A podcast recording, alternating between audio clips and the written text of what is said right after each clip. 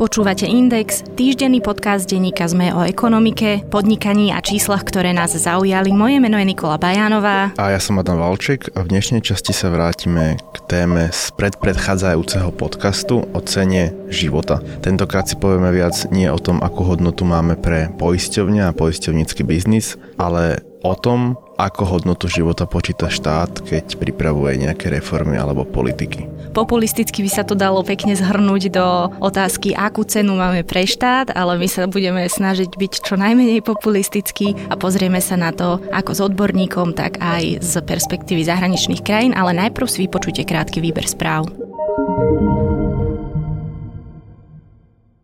Podnikateľ Radim Jančura dokončuje oddelenie vlakovej a autobusovej dopravy pod značkou RegioJet od predajcu leteniek a zájazdov Student Agency a nevylučuje, že cestovku v budúcnosti predá. Spoločnosť Levi Strauss, ktorá vznikla pred 165 rokmi a vyrába známe jeansy Levis, sa po viac ako 30 rokoch vráti na akciovú burzu. Chce tak získať asi 600 miliónov dolárov, ktoré chce využiť na akvizície. Most Hit v parlamente navrhuje zvýšiť nezdaniteľné minimum, aby aj nízkopríjmové skupiny s minimálnou mzdou platili naďalej žiadnu alebo len minimálnu daň z príjmov. Vláda totiž každoročne zvyšuje minimálnu mzdu, ale na nezdaniteľné minimum zabúda. Kým v roku 2014 tak pracovník s minimálkou neplatil žiadnu daň, predvlani zaplatil už 24 eur. SNS zase navrhuje v parlamente predlženie základnej výmery dovolenky zo 4 na 5 týždňov. Nie je však jasné, či sú tieto návrhy prediskutované na koaličnej rade a teda, či budú vôbec schválené. Od apríla začne platiť nová regulácia taxislužieb, ktorá umožní legálne podnikanie dopravných aplikácií. Uber zatiaľ analizuje, či sa na Slovensko vráti. Taxify, ktorá sa premenovala na Bolt, už vodičov motivuje, aby si vybavili doklady podľa nového zákona. Viac podobných správ nájdete na webe sme.sk. Tak ako sme si povedali vlastne pred dvoma týždňami, e, na pohľad hypotetická otázka, koľko stojí ľudský život, naberá konkrétnejšie kontúry napríklad pri stanovovaní náhrady vzniknutej újmy pri ubližení na zdraví alebo pri smrti. Rozoberali sme to s Jozefínou Žákovou, riaditeľkou Slovenskej asociácie poisťovní. Hodnota života, ja by som tam trochu dala aj úvodzovky, sa v poisťovníctve používa aj pri iných rizikách a to je riziko, keď niekto vám spôsobí spôsobí škodu na zdraví. A to býva pri dopravných nehodách alebo pri bitke, pri trestných činoch násilných a tak ďalej. Vtedy poisťovne bude zaujímať len situácia, kedy má niekto poistenú zodpovednosť a vtedy poisťovňa za toho, čo spáchal niečo takéto, z poistenia zodpovednosti platí náhradu škody. A to už určuje občianský zákonník, čo je náhrada škody na zdraví. Takže v prípade, e, že niekoho zrazíte a utrpí škodu na zdraví, tak zákon predpisuje, že sa má zaplatiť bolestné, stiaženie spoločenského uplatnenia, náhradu mzdy, náklady na liečenie a tak ďalej. V prípade, že usmrtíte niekoho pri dopravnej nehode, poisťovňa za vás má zaplatiť aj náhradu škody za smrť. Ale tam občanský zákonník nehovorí, že v prípade smrti, že to je škoda. E, občanský zákonník rieši dôsledky tej vašej smrti. V poslednej dobe sa objavili nároky posledných pár rokov, že ak teda pri dopravnej nehode bol niekto usmrtený, tak príbuzní okrem toho, že dostanú tie dôchodky, tak si žiadajú od poisťovní aj nemajetkovú újmu, alebo nazvime to ešte inak, citovú újmu, ktorú utrpeli stratou tej blízkej osoby. Poisťovne vedú samozrejme spory s týmito klientami, lebo poisťovne nepopierajú, že došlo k zásahu do osobnej sféry tých rodín, ale teda žiaľ štát nebol dostatočne prezieravý v čase, keď sa robil zákon o povinnom zmluvnom poistení, čo bolo v roku 2001.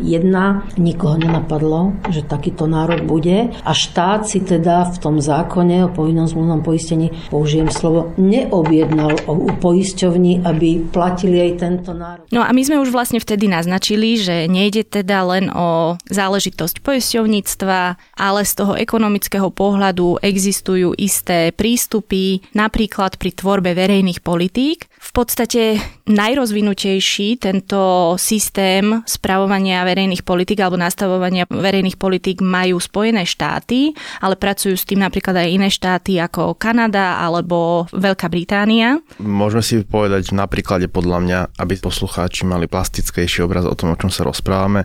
Asi najčastejšie a teda najpredstaviteľnejšie podľa mňa abstraktná hodnota života sa dá predstaviť, keď politici a teda analytici pripravujú nejakú reformu zdravotníctva a potrebujú vypočítať takú pomerne cynickú otázku, že komu sa ešte oplatí poskytovať zdravotná starostlivosť a komu nie, lebo jednoducho asi je neefektívne poskytovať niekomu v 90. rokoch nákladnú liečbu, hoci teda je to vo svojej ľudskej podstate tragické, ale je to jednoducho z ekonomického pohľadu tak. A naopak niekomu, kto má 25 rokov a predispozíciu byť zdravý po liečbe, sa naopak e, môže oplatiť poskytovať nákladnú liečbu. To je asi taký ten najplastickejší obraz využívania e, hodnoty života vo verejných politikách ale podľa mňa by sme asi našli aj ďalšie možno v doprave, školstve a podobne. Tých konkrétnych príkladov je skutočne veľa. Dostaneme sa určite aj k ním. E, zaujímavé, čo si povedal presne v súvislosti s tým vekom je, že napríklad sa v niektorých prípadoch alebo dosť často sa určuje hodnota štatistického života, čo je vlastne akoby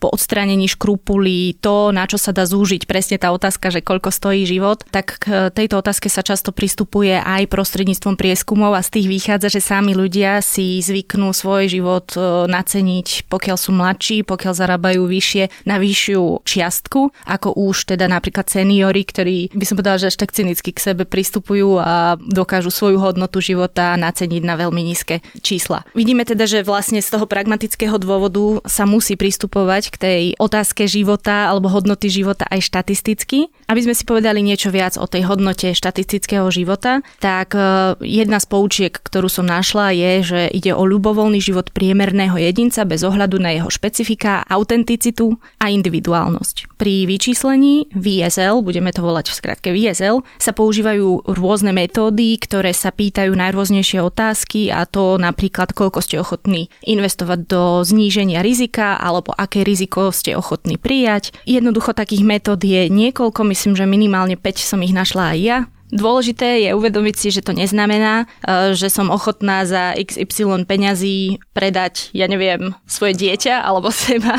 Je to jednoducho niečo ako vzorec alebo niečo, s čím by sa malo narábať, pokiaľ chceme nastaviť nejaké politiky čo najlepšie. To platí napríklad aj tak všeobecne, že čím vyšší je odhad e, hodnoty štatistického života, tým viac, alebo teda tým lepšie, čo je asi lepší prípad, e, regulácie vláda prijíma. No a teraz k tým konkrétnostiam zo zahraničia, napríklad v Spojených štátoch pracujú, ako som už spomenula, z VSL viaceré vládne agentúry. Výška VSL sa môže rôzniť a mení sa aj časom. Napríklad americké ministerstvo dopravy podľa údajov z roku 2015 vyčíslilo cenu ľudského života na 9,4 milióna dolárov. Agentúra pre životné prostredie pracuje alebo pracovala s hodnotou okolo 7,4 milióna dolárov. Keď sa pozrieme napríklad na nejaké porovnania v Európskej únii, tak v krajinách ako Francúzsko, Švédsko či Austrália v roku 2005 bola táto výška v hodnotách 2 až 3 milióny eur.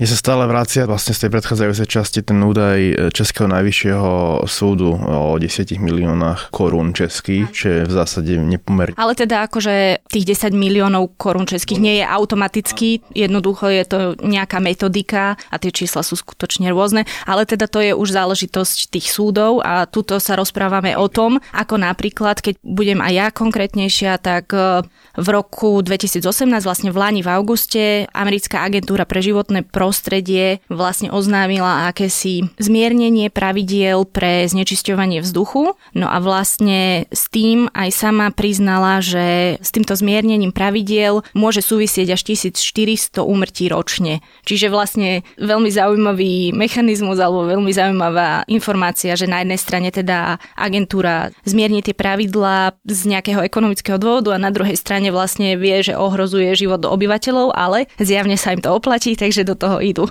Mám pre teba, Adam, takú otázku, že dám ti vynález, ktorý zdvojnásobí HDP krajiny, no bude stať jeden z desiatich tisícov životov. A ako sa rozhodneš? Budeš tento vynález chcieť, alebo nie? Pravdepodobne áno. Záležalo by od toho, ako HDP porastie a ako dlho si tento raz udrží. No konkrétne toto bolo použité v jednom videu, ktoré vysvetľovalo VSL. Išlo o auto, automobil. Neviem úprimne, že či autor tohto videa myslel automobil ešte z nejakého toho 17. storočia poháňaný párov, alebo čo prvý nejaký automobil, alebo ty myslel už tie, ktoré poznáme dnes. Každopádne presne auto je príklad toho, že príjmame sami to riziko, sme ochotní prijať to riziko aj my ľudia pretože si vyrátame, že to auto pre nás vlastne prináša ekonomický rast a jednoducho je to záležitosť, bez ktorej by sme už dnes asi ani žiť nevedeli. No a teda o tom, ako to funguje aj na Slovensku, lebo teda to bola otázka, že či na Slovensku vlastne pracujú naši štátni úradníci alebo nejaké vládne útvary s e, touto metodikou alebo s touto záležitosťou ako hodnota štatistického života. Sme sa rozprávali aj so Štefanom Kíšom, šéfom útvaru hodnoty za peniaze ktorý povedal, že neexistuje jedno univerzálne číslo a teda samozrejme netýka sa to len Slovenska, ono to platí globálne. Naozaj toto číslo, ako sme počuli, nie je jednotné ani pre jeden štát a pracujú s ním rôzne útvary, rôzne agentúry rôzne, čo ale sa dozvieme z toho, čo nám povie, môžu byť rôzne tie čísla a každopádne by mali byť konzistentné pre rôzne napríklad ministerstva. Meranie hodnoty času alebo, alebo života je dôležitý koncept pri hodnotení verejných politík tam, kde je cieľom ušetriť čas občanov alebo aj úradníkov, napríklad v doprave alebo v IT, alebo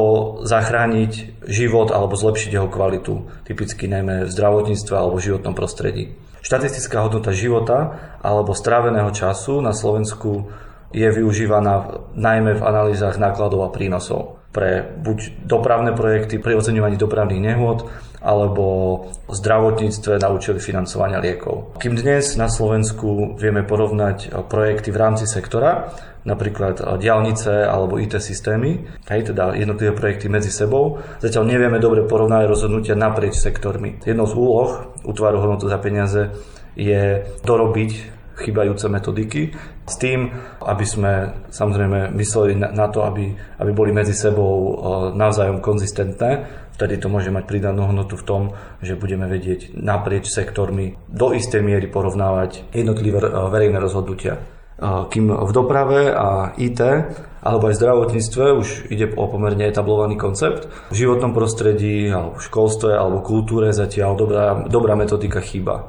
A konečným cieľom je po vyvinutí alebo nejakým kultivovaní týchto metodík aj lepšie využívanie z nich vyrobených analýz pri, pri verejných rozhodnutiach. Hej, teda napríklad vedieť sa rozhodnúť alebo lepšie porovnať investíciu do diálnice s výstavbou nemocnice alebo nejakú investíciu do školstva. Ten pomerne etablovaný koncept je v zdravotníctve, tzv. Quality Adjusted Life Years, sú dokonca v zákone definované ako 24 násobok priemernej mesačnej mzdy, čo je pri predpokladnom veku dožitia 77 rokov 1,8 milióna eur. Prichádza však jedno ale. Toto sa dokonale vyčísliť ani nikdy nebude dať, najmä z dvoch dôvodov. Prvý sú nevyčísliteľné prínosy, ktoré v každom projekte existujú. Napríklad pri nemocnici je to komfort pacientov, ktorý sa nehodnotí finančne, ale je relevantný. V kultúre to môže byť e, kultúrne dedistvo nejakého múzea.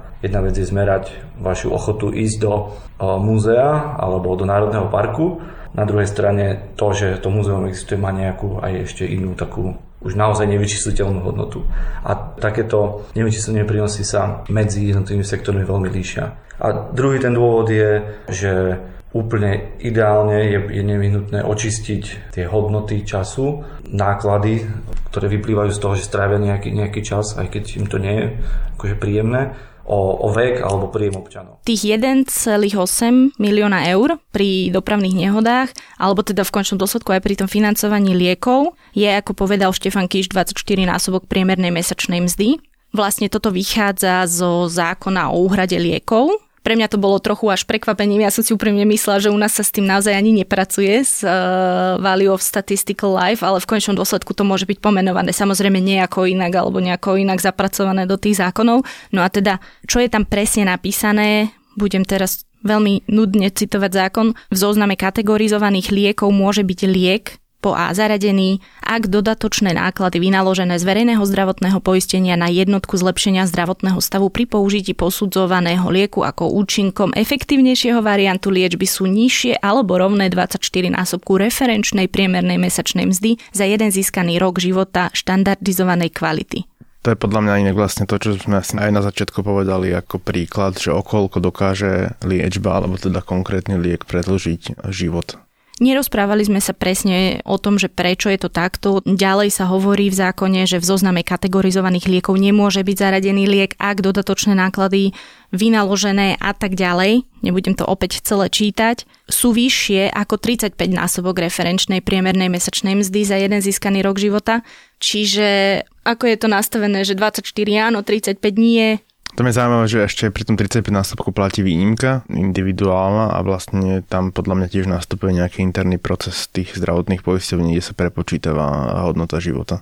A teda Pracuje sa aj na Slovensku s nejakými číslami, s nejakými hodnotami, nepracuje sa s nimi na každom úrade, nepracuje sa s nimi na každom ministerstve, ale keď sa pozrieme napríklad do minulosti, na stránke Ministerstva životného prostredia som našla napríklad takúto správu, že povodne v prvom pol roku 2014 na Slovensku spôsobili škody za vyše 21,8 milióna eur.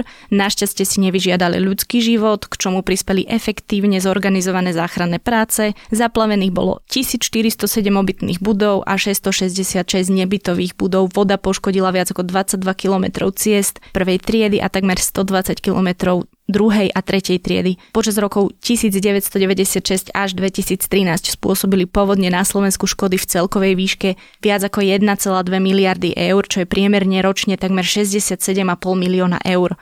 No a tu mi skrátka napadá, že keď si to zrátame, tak vlastne do roku 2013 boli škody obrovské. Samozrejme, že toto boli len škody na pravdepodobne nehnuteľnom majetku a samozrejme tam nie je spomenuté, ja neviem, to ľudské nasadenie, ohrozenie života, čo je tiež ako dôležitá vec, ale chcem povedať, že keby si možno ministerstvo životného prostredia zrátalo, že aké škody to spôsobilo a keby malo nejakú peknú metodiku, ako napríklad povedzme tie krajiny, či už USA alebo UK, možno by si vedelo zrátať, zainvestovať do efektívnych protipovodňových opatrení. Jednoducho, ja len tak sa nad tým zamýšľam, že by bolo hrozne pekné, keby sa na Slovensku vlastne orgány rozhodovali hlavne podľa analytických výstupov, podľa tej matematiky, lebo teda ty sa zaoberáš už rôznymi, ja neviem, aj štátnymi zákazkami niekoľko rokov a určite si odpozoroval nejaký vzorec toho, ako sa doposiaľ rozhodovali tie, ktoré už orgány. Bez nejakých konkrétnych politik. A tam ten ten trend hodnoty za peniaze je podľa mňa, že trendom možno posledných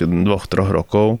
A aj to je otázka, že do akej miery sa dodržia podľa mňa, lebo vlastne vždy na konci dňa rozhoduje politik, ktorý za to preberá zodpovednosť aj v prípade, že rozhodne v podstate v rozpore alebo inak ako je výstup e, analytický. Ale myslím, že vlastne aj tí analytici to vysvetľujú tak, že oni majú robiť len podklady na kvalifikovanejšie rozhodnutia politikov a na konci dňa oni, tí politici, skladajú účet voličom a musia teda niekedy prispôsobovať svoje rozhodnutia aj e, volickým preferenciám, nie len faktom a analýzam. Samozrejme, ako popierať úlohu politiky v tomto celom by bolo asi veľmi naivné, ale my tu môžeme snívať.